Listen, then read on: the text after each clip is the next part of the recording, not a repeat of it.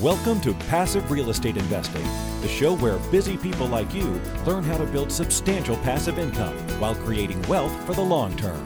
And now, here's your host, Marco Santarelli. Welcome to Passive Real Estate Investing. I'm your host, Marco Santarelli. Today's show is about self managing your properties and how do you go about doing that. Most of our clients manage their properties through a professional property management company that we have in every market that we have properties in. And often we'll have two to three professional management companies that work with us uh, through our referral network. However, there are some investors that prefer to manage their own properties. So, last week I had an episode about managing properties through professional management, and I had Brent and Hayden from Renters Warehouse on.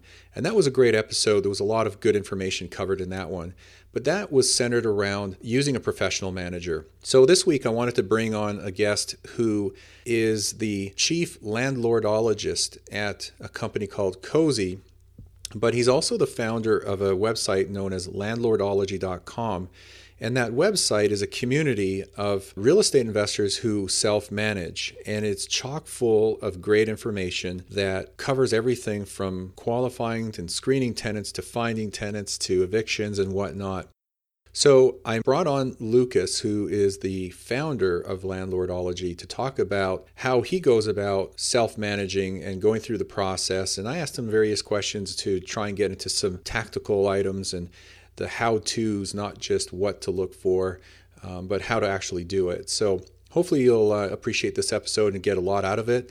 And if you have any questions about what we cover, you know, don't hesitate to reach out to Lucas. He's a very, very nice guy, open, and uh, this is what he does all day long. Is he's, he answers questions about self-managing property and how to do it, and what tools are out there, and he blogs about it. So we'll get to that episode in 30 seconds, and I hope you enjoy it.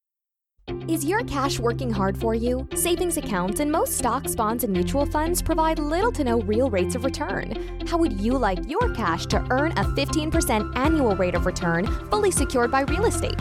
Our private lending program allows investors to safely invest in our real estate projects without any long term commitments. Self directed retirement accounts also qualify. For your free information packet, please visit passiverealestateinvesting.com. That's passiverealestateinvesting.com. It's my pleasure to welcome Lucas Hall to the show. Lucas is the chief landlordologist at Cozy and the founder of landlordology.com. He has been a successful landlord for over 10 years, self managing dozens of happy tenants. Lucas, welcome to the show. Hi, thanks for having me. Yeah, it's great to have you here. So, to give people a sense of geography, why don't you tell them where you're located? Sure. I, am located in the DC metro region in, in Northern Virginia. That's a pretty pricey real estate market there, isn't it? It is. It is. As a real estate investor, it does make it uh, somewhat difficult to just pick up properties on a weekend. I have to put in a little more planning. Well, I know you self-manage all your properties, which is what the topic of the show is about. Are are all your properties located locally, or are they out of state? Yes, uh, both. I should say they're they're located in Northern Virginia, DC, and then I have I have one in Colorado.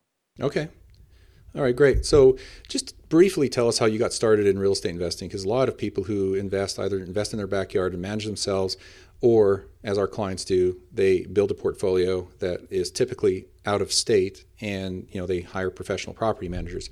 So, how did you get into real estate investing, and and then we'll kind of start talking about the self management side of things. Great. Well, I actually bought my first property as a way to try to impress a girl that I liked. Uh, this was a a girl that I, I, saw once a week, and one time I just asked her, you know, hey, how was your week? Did you do anything neat? And she goes, oh yeah, I, I bought a house. And I, I looked at her. I said, how? Uh, what What do you mean? How is that possible? And she goes, well, you know, I, I just bought a house and I'm to find a bunch of roommates to live with me in that house and I'm to rent out those bedrooms. And then, you know, I've figured it out so that those bedrooms will pay for my mortgage. And I, I thought, wow, she's, you know, smart and pretty. So I thought I could impress her. So I hired her.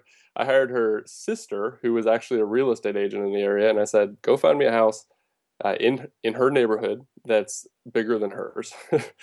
And I, uh, sure enough, I did. I was like eight blocks away. I found a, a, six bedroom house uh, on Capitol Hill in DC, and she hers was a five bedroom. And I, I, you know, I did the exact same thing. I went and I found a bunch of friends on Craigslist that I didn't know, and you know they moved in, they paid my mortgage, and I think you know at the time I was young. I think I was only about 25, and I was living in this house that I owned that was well worth you know six or seven hundred thousand dollars, and uh, they were paying my mortgage, and I was living for about three or four hundred dollars a month, including food. Like it was just incredible.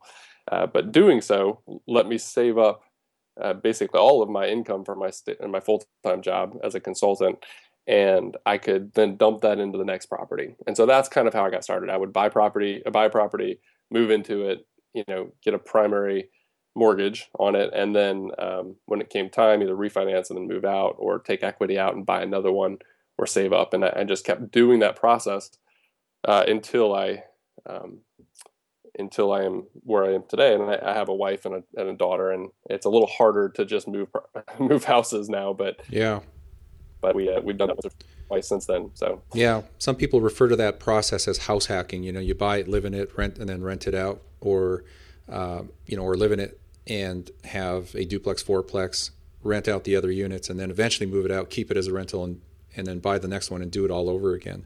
But your story is pretty funny because uh, I've heard of the accidental landlord, accidental millionaire, but to get into real estate investing because a girlfriend impressed you is pretty funny. I like that. well, so the the best part of the story is that it worked, right? I tried to impress her, and, and she she fell for it. so we uh, we got married a couple years later, and, and have a daughter. And oh, this is the uh, same. You know, this is the same lady that's your wife. Same girl. Same girl. So we've been married for about six years now. Yeah, that's great. Well, you owe her. She uh, she put you on the right path. I do. that's hilarious. Every day. That's hilarious. Well, great. So you've built up a port- portfolio. Last I heard, it was about ten units. And you do you manage all of those yourself? I, I do, uh, and then I have some um, a la carte help that I have uh, for my property in Colorado. So I do. Um, I don't have ten units. I have I have uh, almost twenty tenants, but I have about five units right now. And um, the property in Colorado is really my only.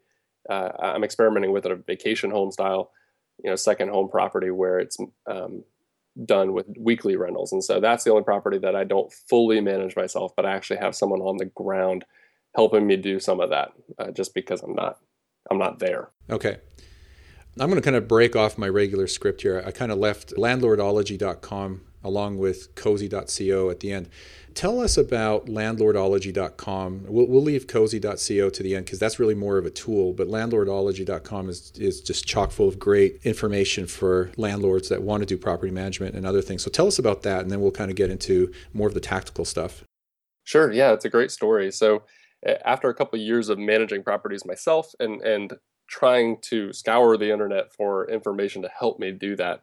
I really found myself very flustered with the lack of quality resources. You know, I, I certainly found the gurus out there that would charge you a thousand dollars for some sort of landlording course, or I found you know outdated information that wasn't practical anymore, or the laws had changed, or whatever.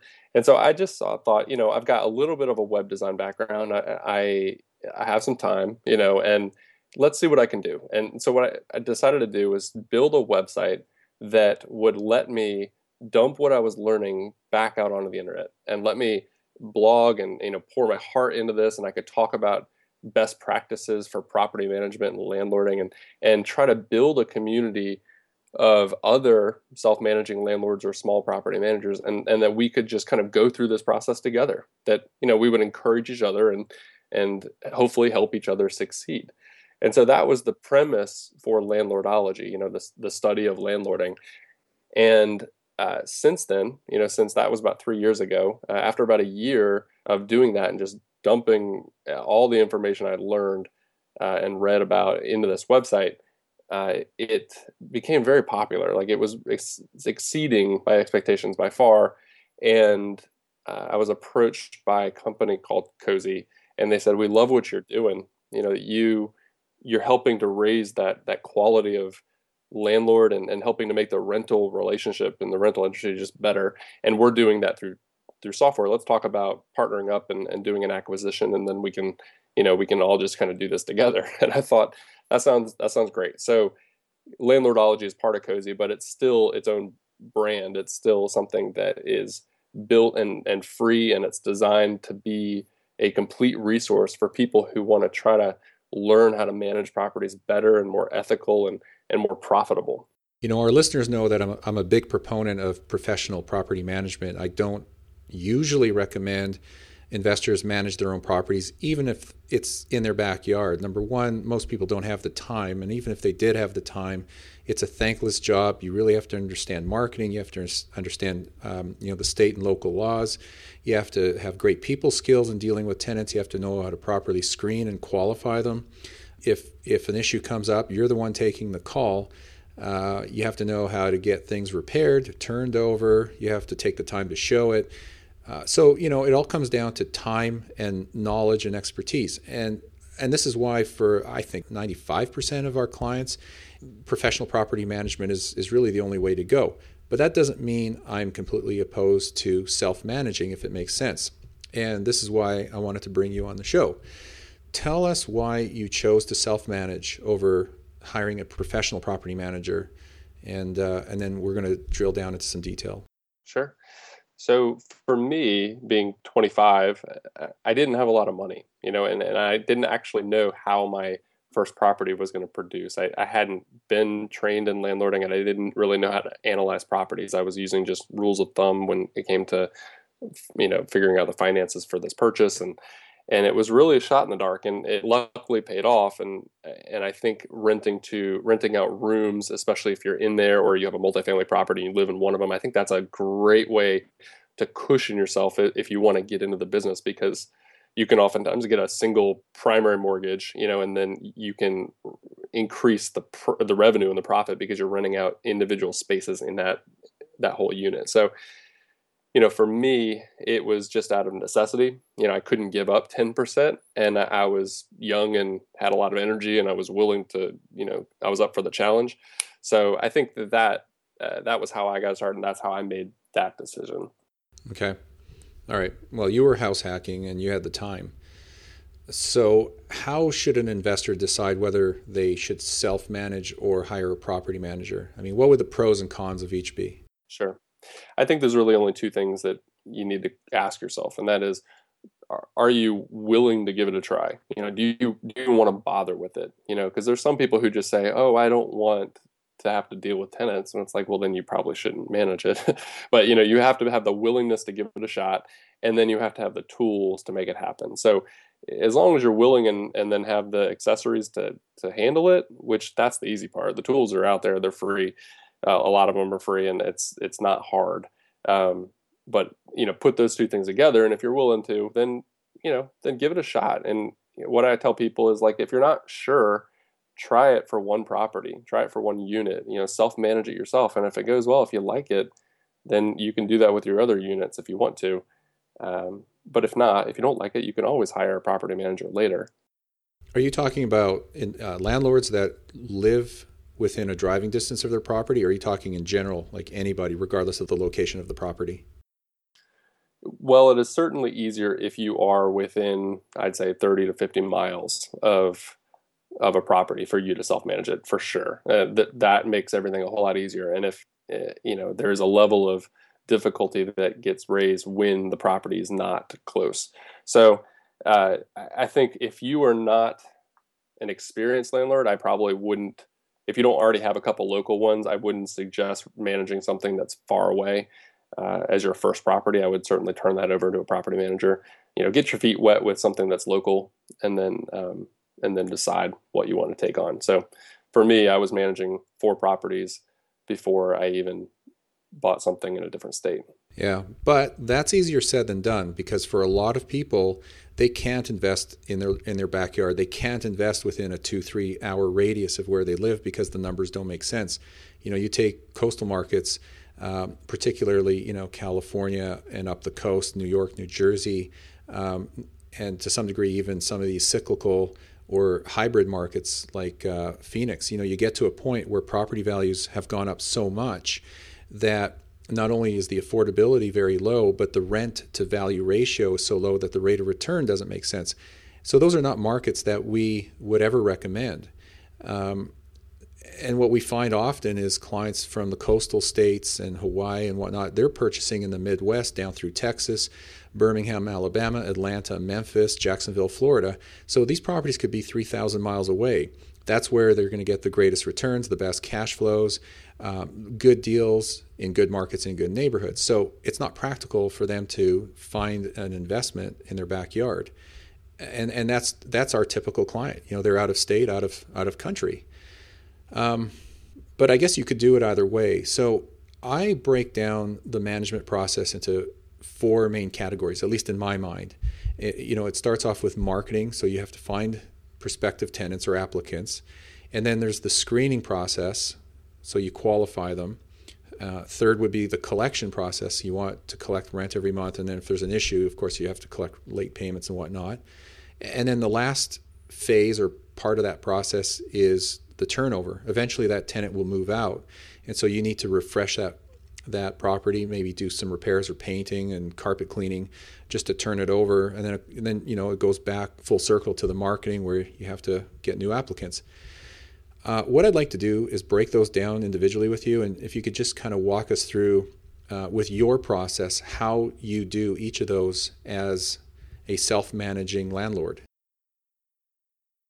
Okay, that, that sounds great, and you're absolutely right. Those are the four big buckets that I think everyone needs to be familiar with if they're even going to have a shot at managing their own rentals. Yeah. So let let's start with marketing, shall we? Yeah, definitely. Okay.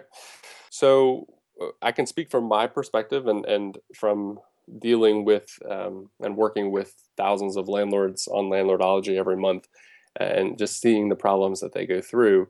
Uh, one of the hardest parts about marketing is trying to figure out uh, you know uh, find that sweet spot for your property what what to really price it at and then who is your target audience now i realize that there needs to be uh, you know no discrimination you have to be open to everybody um, and you set your own criteria and you you know you keep that criteria for every applicant that comes in but realistically there is a, a certain type of target renter that will be attracted to your property and you know i have a couple of properties that uh, I rent them as as group houses. You know, I, they're all under one lease, but uh, it just is such that you know groups of five or six people, usually right out of college, they tend to like living in community together, and they they will rent the house under one lease, and they'll each split up their bedrooms and figure out how much each one's paying, and they'll just share the house together. And for those ones, you know, I, I like renting to those types of people because they they typically produce a higher uh, revenue for me, and that house will produce more because they each can they can each afford afford like seven or eight hundred dollars and you know produce five thousand dollars in rent instead of me trying to rent it to a uh, you know a single family that might only be able to afford 2200 because that's that you know for a dual income or whatever and you know i think you got to understand who your target rent audience is and if you if your property is near a hospital maybe there's people that are going to be moving and working at the hospital, or if it's near a military base, or if it's near you know um, a lake, and there's different types of vacation rentals there, and, right. and you just got to kind of understand what it is. And for so that's the the foundation, and then from there I'll figure out kind of what the price point I should set it at, and I'll use all kinds of data. You know, there's there's uh, you know Craigslist is kind of a, a, great way to look at it. You kind of you don't really know if they're actually renting for the prices that are being advertised, but it'll give you a good um, a good fire hose of information in terms of what the market is asking. Is that where you find your rental rates? That's definitely a baseline that I use. Uh, but there's a number of other tools that I'll go out and I'll look at. You know, I'll look at all the other listing sites and see what was happening. Um, but my good rule of thumb is that if I don't get you know about three to five inquiries within about three days, then I probably got it priced too high. You know, something's something's wrong. And so it, it doesn't mean I'm going to get a tenant within three to five days. It's just I need some buzz. I need some responses, and if uh, that'll help me figure out if I need to lower it a little bit. Um, and then two, I, I also decide to market it about 60 days prior to the end of my existing lease. And so I, I find that that 60 day window is kind of the sweet spot. You know, that's where tenants who might be looking to move around the time that my lease is expiring, they'll start looking about 60 days out and then I'll catch them if I'm marketing about that time. You know, if I wait to to like 30 days, those people typically have already kind of have their eye on a place and maybe even signed a lease already and you know, are considering a deposit. So, you know, that 60 day, probably that 30 to 60 day window, I think is really critical. So you want to start early. You know, that's another key part about marketing is starting early, making sure you get really great pictures out there, have professional pictures taken and, and just build the best listing you can and then, um, and then syndicate it to every, every site that you can imagine um, using a couple of tools that we can mention later. But you know, just getting it out there and then just wait and sit back. You know, I, I believe that that uh, the most success I've had with marketing has always come through online listings rather than you know yard signs or or flyers or anything else that might be physical. Sure. Well, it's the uh, internet age. And a comment about photos. I, I can't tell you how important good photos are you know, I, I, constantly butt my head with some of the uh, providers that we work with in local markets, telling them send us really good photos. We want a good set of photos, especially a good exterior photo, because that's the first thing people see. The numbers might, right. you know, be attractive, and it, it might be a great property in a good neighborhood, but you know, if it looks like a dog from the picture, even if it isn't, but if it looks that way, it's so easy to just skip over it because you know a picture's worth a thousand words, and you're sifting. You're, it's a process of elimination. You're trying to get rid of all the ones you don't want in order to make a decision on properties that you do want. So yeah, that's that's that's a big big factor is is having good photos. So as far as marketing, is Craigslist your number one source, or do you use uh, Postlets or other tools out there?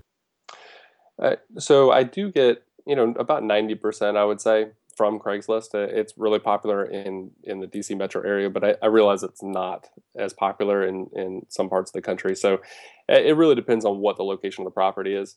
Uh, for me, it works well, but I I still use Postlets because then it gets it out to Trulia and Zillow and and a bunch of other sites, and I'll get you know I'll, I'll still get inquiries from them as well. Uh, so between those two, between those two, um, that's how I syndicate my listings. However, uh, one thing that I started doing recently is that I'll actually create a web page for the property. And so that web page will have all the best pictures, they'll have everything about, you know, what I'm asking, the lease details and and the price and the deposit. And that little web page is just a one pager. That that page will uh, be linked from whatever ads I put out there. So it's a, a great way to kind of siphon them in and show them that you're a professional because as a small landlord, I am competing with all the professional property managers that that you recommend and that you talk with every day. Yeah. And so I need I, I need to look that professional in order to be considered. You know, I think the small landlords who just write listings as if it were a uh, an old fashioned you know a paper ad where it's the you know they're cutting minimizing words and making it two lines like they they just don't even have a chance. So I use a web page and that web page actually has a built-in rental application. So it streamlines the whole process. Uh, people can go and look at more information about the property, and then if they want, they can apply right there on the uh, on the web page, so that I get their application. It, it's easy. It's all online. They don't even have to worry about filling out paperwork. It's just really easy. So that's optional. That's not mandatory. You can still market your property for lease using uh, Craigslist sure. or Postlets and and maybe some other uh, other avenues like yard signs and whatnot. Sure.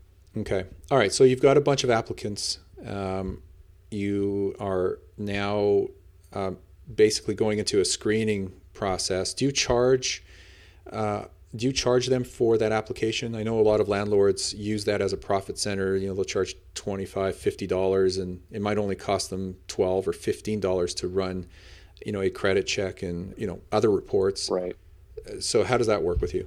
With me, I, I don't charge an application fee. I think that, uh, and what I mean by that is I don't actually collect any money from the applicant.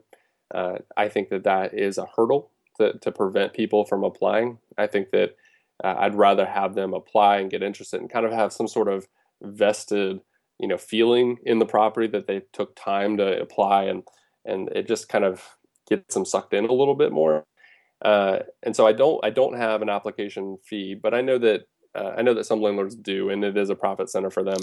But I, you know, my argument is always that unless you really have 50 or 100 or, or 1,000 units, you know, the two or three dollars you might make on a credit report is nominal. It's it's not going to affect anything. You know, if you only have 10 units, like whoop de doo, go buy yourself a Starbucks coffee. But but you know, after all that, now you have to deal with the application and the the the money they might give you right there.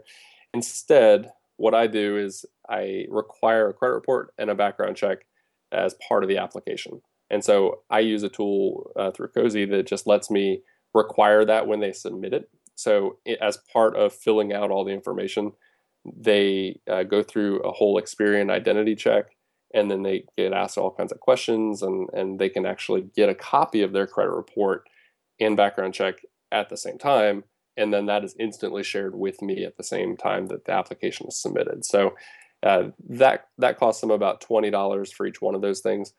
And um, it just makes it easy because they get a copy of it i get a copy of it. It's from a third party so i know it's not altered at all. And uh, and i never have to touch any money or any checks or anything. So uh, that's how i do it.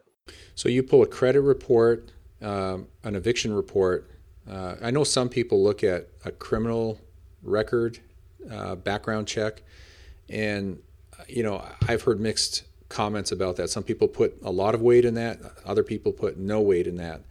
Um, it, it's it's kind of interesting. I would think that the eviction record is probably the most important thing.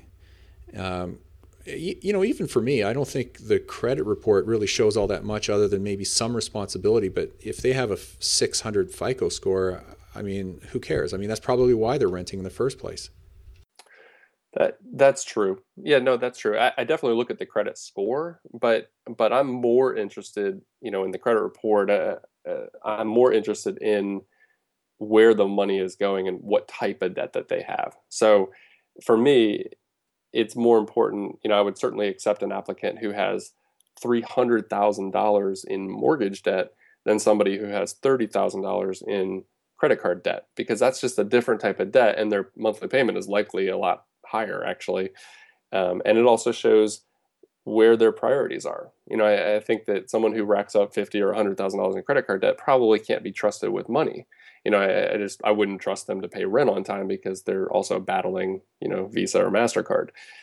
So I, I think from a credit standpoint, it's certainly you look at the credit score and and I um I typically shoot for anything over uh, 650 is is just fine with me. But I do want to see wh- what type of debt they have. You know, they could have a million dollars in debt, but it may be because they broke their back in a car accident and they, had a medical debt, and you know, and maybe that's not there's no payments on it. So, you know, that stuff matters to me.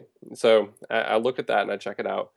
From a background check perspective, I do think evictions are are the worst thing that you could find on there. I think evictions, uh, not because it's criminal or anything, but just an eviction, and this is a common misunderstanding. An eviction is actually a judgment, right? I mean, it's an it, when someone has an eviction on their record, it's because a judge has listened to a case where the tenant was involved and he was being evicted, and the judge ruled against the tenant and said, "I believe the landlord is correct in this situation, and you were wrong to withhold rent or or whatever you were trying to do," and then it gets marked as an eviction. So that shows a a willing defiance against the landlord's authority and you know, it wouldn't be a big deal if the tenant was right, but in this case, a judge actually said, "No, you were wrong. you know, you didn't do this right." Mm-hmm. And I think that I don't want to deal with people who feel like they will fight me in situations where they are wrong. You know, maybe it was a misunderstanding, sure, but you know, chances are they just, you know, they were wrong. They just were wrong. So yeah, it's a breach of contract. So that's right. problem number one. And then there was intent there to actually do that. So if they've done it once, they'll do it again and, and likely to keep doing it. Yeah. So, right. and, and that's why I think that carries the most weight. Um, but just going back to the credit report for a second, are you actually looking at their debt to income ratio? Yes, you certainly do. Yeah. And, and you, you look at debt to income. Um, I don't have a marker or a criteria for a certain amount because I, I do weight the uh, the types of debt more, uh, and I look at their monthly payments. But I, I don't. Um, I like to break it down a little bit more than just a credit score and a debt to income ratio. Mm-hmm. What about um, what about their income? Do you do you look for like three times their uh, income in compared to the rent? I do. Yeah, that's critical, and it's it's three times. Um, this industry standard is two to three times the monthly household income, and so I, I typically do three times. Um, but I set that criteria in the beginning, and then I judge all my applicants, you know, equally for that property at the same time. So I do three times the rent um, of their household gross income, and I think that's critical. Uh, however, if they have things on there that are uh, taken out, um, like child support, for example, you know, if they show me a pay stub and it shows that you know half of their monthly income goes to child support, then then I do take that off the gross because I think that they're never going to see that. Yeah. You know? Yeah. Okay. All right. So, what else do you do for screening, if anything? Sure. So when I look at the the background check again, I look at convictions. You know, anything that might show up on a national or, or county level, and uh, I typically want the people to be clean, you know, of no convictions in the last two years. But I definitely don't mess with anybody who has a violent or armed crime. You know, somebody that that hurt somebody else and it's deemed a violent crime. I just uh, I don't want to be the landlord on the other side of the door, not on it with a tenant who has had a violent history. So I, that's a that's a red flag and an, an immediate uh, rejection.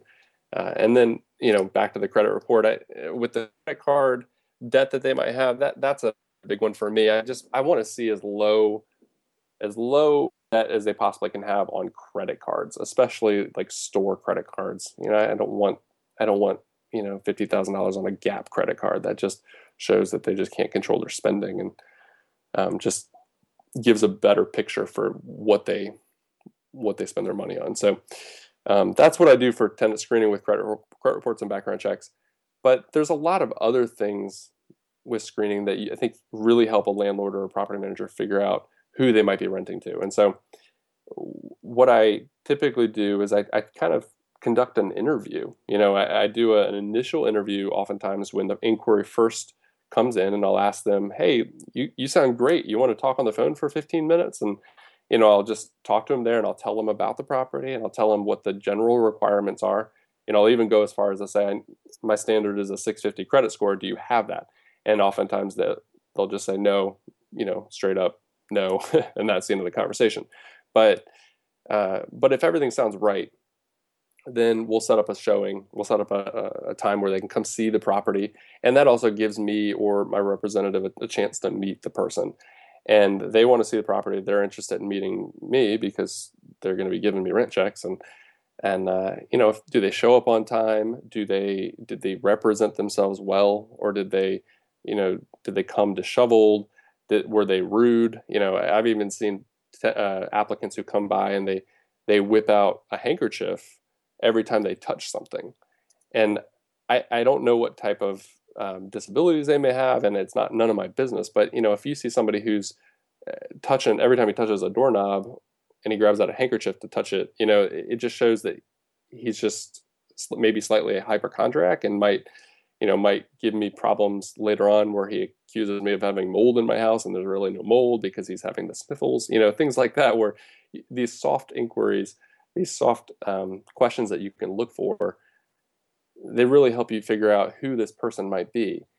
Um, one of my favorite things that I do is I, it's called the trunk jump, and it's where I I show the property to someone, and and as they leave, I say, "Hey, listen, I'll I'll walk you to your car," you know, and they usually think that's great, you know, it's wonderful, we can keep talking.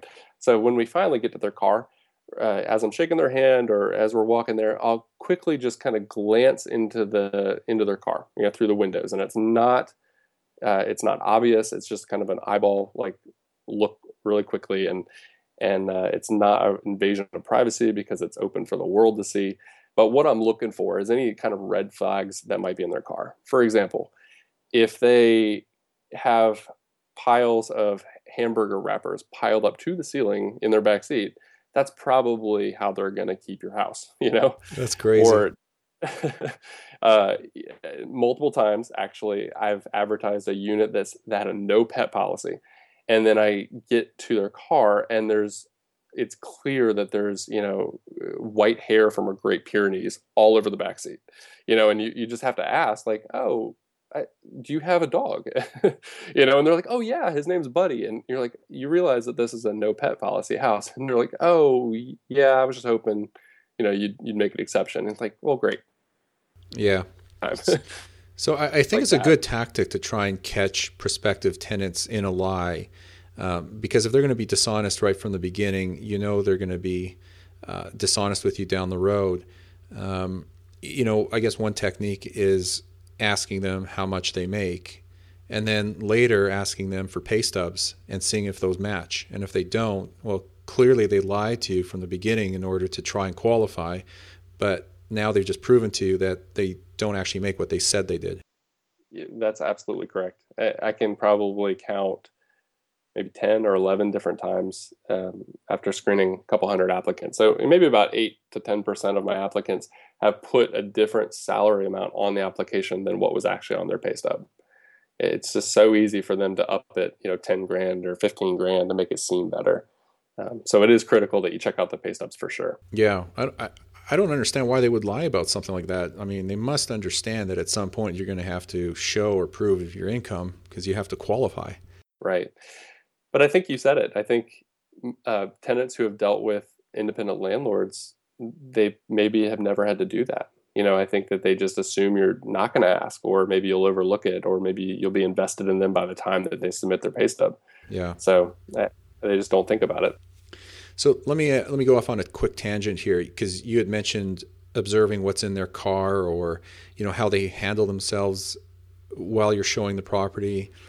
The thing is, is a lot of investors are are out of state or even out of the country and they may want to self-manage but they can't be there to show the property to every applicant so right. do you have any suggestions or recommendations on how you go about doing that from a distance so you could you know live in one state and manage in another yes i have two suggestions and and you're absolutely right. It's near impossible to handle that because it's not practical to fly out to your property and deal with it just for every showing. It's just not worth it. So, uh, the two things that I suggest when when managing something from afar and, and still wanting to be involved is you, you have to have somebody on the ground. I mean, the times where you really need somebody to participate with the property is during showings and uh, at the end of a lease when you're get over for the next tenant. So, you know, if you can handle showings and you can handle move in, move out with somebody on the ground, then that's really all you would need somebody there for.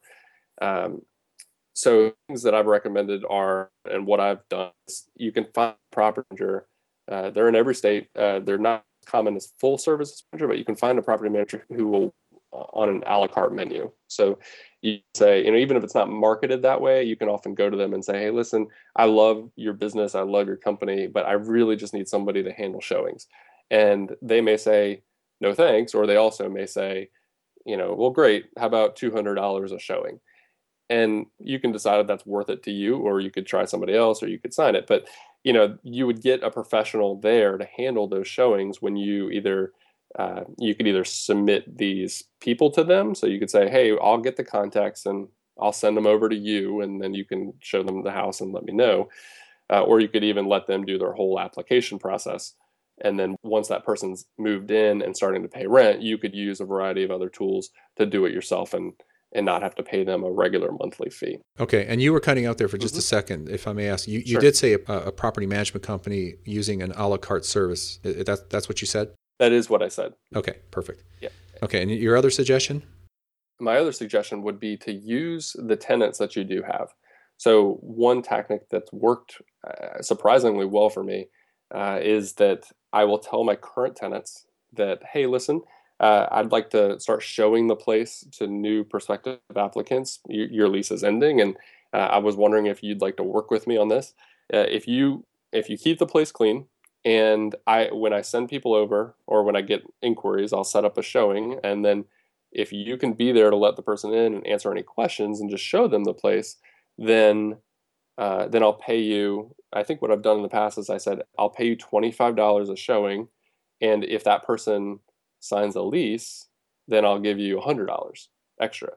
So what that does is it not only pays them for just being at their house anyway, because they're probably you know oftentimes just hanging out at home, uh, but it keeps the place clean, and then they have every incentive to try to represent the property well. So they they talk about how great the location is. They kind of answer initial questions, and uh, if that person signs a lease, they get a hundred bucks.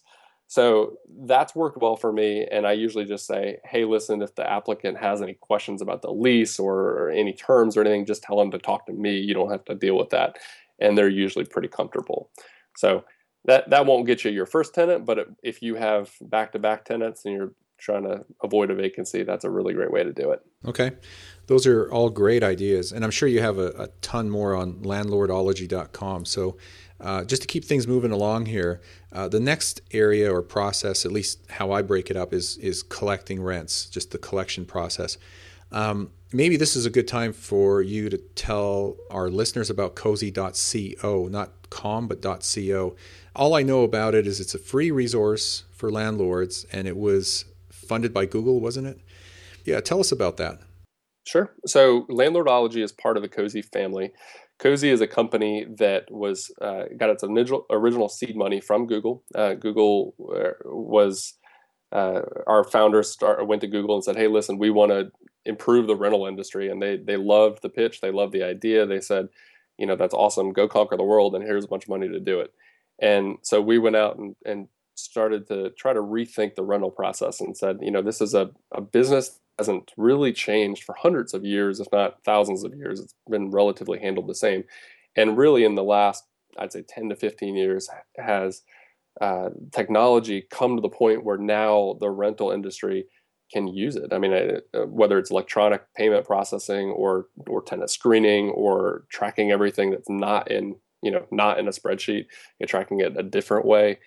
You know, I think all that has now come to the point where we can embrace it and so that's what we decided to do is you know be a uh, full end-to-end property management software that can be used by not only independent landlords but you know full-time property managers that that manage other people's properties.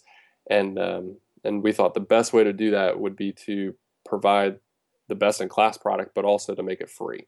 And so um, that's where we are. Uh, google is used by about 100000 people and it's trusted with um, hundreds of millions of dollars in rent every single month or every single year. I'm sorry. You mean cozy? And we cozy. What did I say? Google. sorry. okay. so cozy is trusted by hundred thousand people uh, every every single um, month to handle their rent, and we we process hundreds of millions of dollars, and it's it's just really great. I use it for my own properties. It makes it really easy to go through that whole application to to move out. You know, it lets me track everything.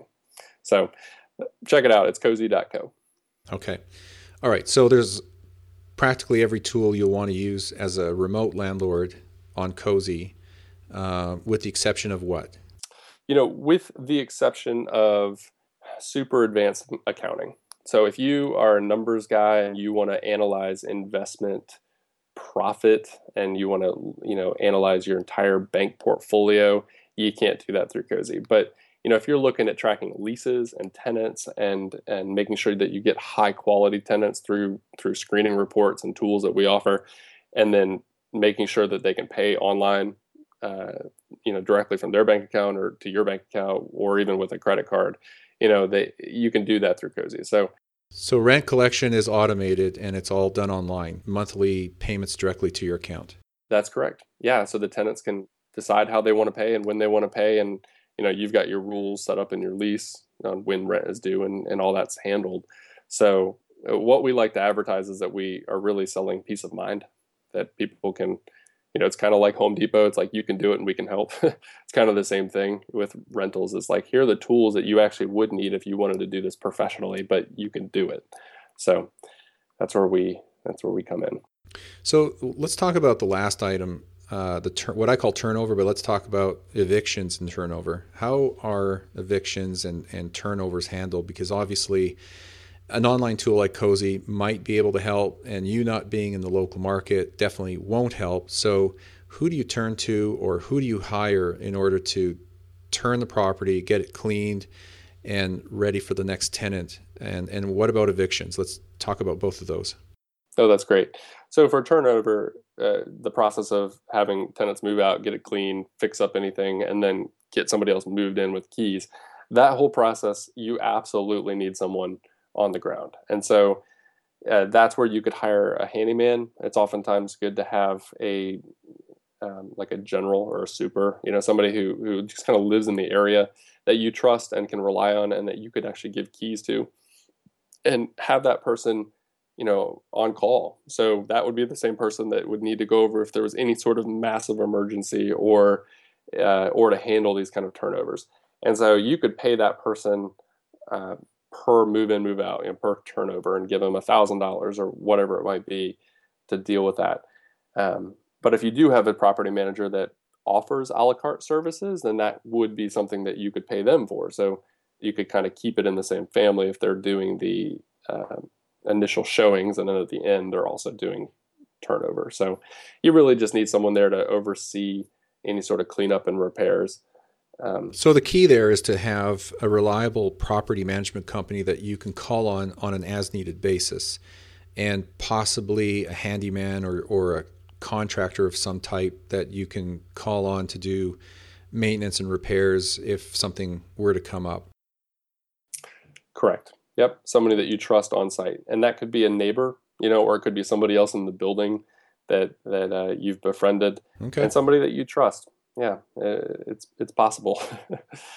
to your other question about evictions, um, that's where it gets tricky, and and I I would hope that uh, what I'm trying to accomplish on landlordology and what we're doing with Cozy would would avoid having a tenant who just you know skips out on rent or just hunkers down and doesn't want to doesn't want to move you know, I think that it's all in tenant screening. And so if you can pick the best quality tenant, you can eliminate, you know, a good portion of any potential evictions, but you're certainly not going to get them all.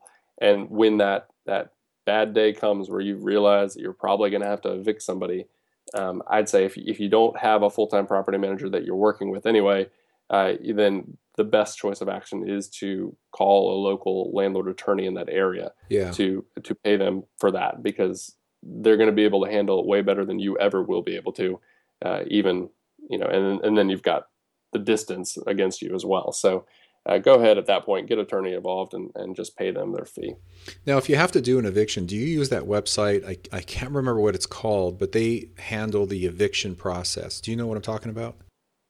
I do, yeah. I, I actually never used it because I, I, pride myself on not having evictions, but but uh, it's called Click Notices, uh, clicknotices.com. And, and what they do is they have built uh, a platform where they have a network of attorneys in a lot of different states. And you create a login with their, their website. You, you know, give all the details about who it is you're trying to evict and your property address, and then submit it and pay your fee. So you pay them a small fee they will syndicate it to a trusted attorney that they they know that's in that area and that attorney will not only represent you in court, but he'll also either go over to the property and uh, deal with that in-person delivery if it's required by that county, uh, or hire somebody, you know, hire, hire a service person to do it.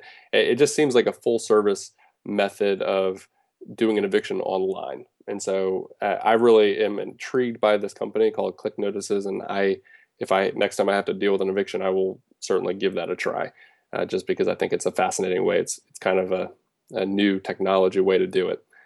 Um, so definitely check them out. Great. Uh, anything else you want to add to the process? I know you have a very specific process that you follow. Is there anything that I didn't ask you about that that you want to add? You know, I, I just want to encourage folks that do want to try to manage it themselves. I, I think it is certainly possible, and I, I've been doing it successfully. I have a profitable rental income or rental portfolio with with happy tenants. You know, it's, it's one thing to have money, but it's another thing to actually have money and tenants who are willing to give it to you. So, you know, I think that whether it's automated rent collection or easy tenant screening, you know, or even um, one trick we didn't turn, talk about was during turnover. One of the things that I I like to do is um, I set move out times in my lease, and that's a neat little trick where you can in the lease, you can say this lease expires at, let's say, 10 o'clock on the last day of the lease. And then the new lease that you might start doesn't actually begin until about 2 o'clock the, the next day. So uh, the lease ends on the 30th and the new one starts on the first, and you have about 20, you know, 28 hours or so between leases where you can do repairs, you know, clean up, you get cleaners in there, you can replace blinds, you can do whatever you need to. And I think as long as you have somebody on the ground looking at, the overseeing of that, I think you can hire people out to individually do things, whether it's through a lockbox or, or that handyman who might have a key. You can get a lot done in 28 hours if you plan ahead. So I think that turnover period is is probably the most scary, that uh, the scariest thing that you might encounter as a long distance landlord trying to do it yourself. But it's it's not as hard once you do it once or twice and you set up the right processes. So I just want to encourage people. Yeah. You made me think of a question I didn't think to ask you before, but what is the biggest pitfall that remote investors fall into when they're looking at managing their properties on their own or maybe just getting started? What's the biggest pitfall? The biggest pitfall to managing property from a from a distance is really not having your finger on the pulse of the property. I think that it, it is critical uh, to have somebody that you can call if you need to and just say, let me know how things are going over there. You know, and if you have to pay them every time they go kind of do a drive by or every time that they uh, do an inspection, you can set up, you know, quarterly inspections with the tenants or whatever. You know, I think it's worth it because the real expense comes when when you don't know what's happening and a year or two have gone by and no one has gone over to that house to check on it. And the next time you do you realize there's you know a leaky roof that's been leaking for six months and the tenants just didn't care enough to tell you you know now you have a $40000 bill. So I, I, think it's just a matter of staying on top of it and, and inspecting the property you know once a quarter at the minimum and, and making sure that uh, it's being kept up yeah, that's good advice. We're, we're going to have a guest in a future show here uh, that provides a service in virtually every city where they will go out for a small fee and actually uh, check or check up on or spy on your property or uh, the condition of it. Um, so it's kind of a low cost way for someone to be your eyes, hands, and ears on the ground for something that you know you just can't do yourself. So um, I don't know what episode that's going to be, but it's it's uh, it's an upcoming episode. I'll just say that. That's great. I've actually been trying to talk with a company called Digital Globe uh, I have a friend who works over there, and and what they do is they take real time satellite photos and they provide that data to Google and Microsoft, and you know they're they're kind of the the people that actually own the satellites. And I've been trying to f- figure out how I can get their data, you know, for a reasonable amount of money, and then offer that as some sort of service, so that a, a long distance landlord could get, you know, daily photograph, a daily aerial photograph of the property. Because wouldn't that be amazing if you start yeah. to realize there's like 12, 12, cars parked in your in your yard. you yeah, know? you'd want to know that. Yeah, that's that's a very interesting concept. I'd like to uh, see if you can pull that off. I'd, I'd be interested in that. So, in wrapping up here, Lucas, um, is there anything else that you'd like to share with our listeners, or anything else that you'd like to add, like a frequently asked question that I didn't ask you before? No, I mean this has been so fantastic, and and thanks for giving me an opportunity to talk about landlordology and cozy. And uh, you know, I, I, just want to say that uh, if you're out there and you're you're trying to manage the property yourself, you're you're not alone. There are tons of people out there that are doing it too, and they're they're interested in building that community. And so that that's what landlordology is all about. And uh, I'm here to help just make you feel not alone and try to answer any questions you might have as best I can without without actually being legal advice. So uh, it, I think as a community, we'll all succeed. Yeah, I, I, would even suggest that listeners go to Landlordology and check it out, even if they don't ever plan to manage their properties on their own, because if they just learn how property management works and what to look for and the things that make it work better, and just understand the whole process, even if it's through the eyes of their own property manager, um, they're they're going to have better conversations with their property manager. They're going to know what to look for, what to ask, I think they'll just be better educated. And education is everything. So it's, I think, a valuable resource whether you manage or you don't manage your own property. Thanks. That's great. So, Lucas, tell our listeners how they can find you, your websites, um, you know, any other contact information you want to provide. Sure. Yeah. So you can mostly find me on landlordology.com. It's landlord and then ology, like psychology. Uh, .com, and that I hang out there, you know, 90% of my day answering questions, building community, and just trying to help build better content for landlords and property managers. Uh, but also at Cozy, it's cozy.co, C-O-Z-Y.co. Uh, you can reach me if you want at lucas at cozy.co, and that's my email address. Feel free to contact me uh, directly. Great. Lucas, it's been great having you on the show. I'm sure we'll have you back at some future date.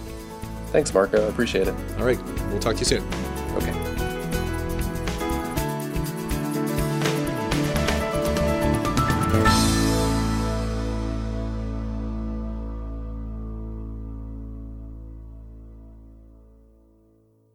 Nothing on this show should be considered specific personal or professional advice. Please consult an appropriate legal, tax, real estate, or business professional for individualized advice. For distribution or publication rights and media interviews, please contact the host.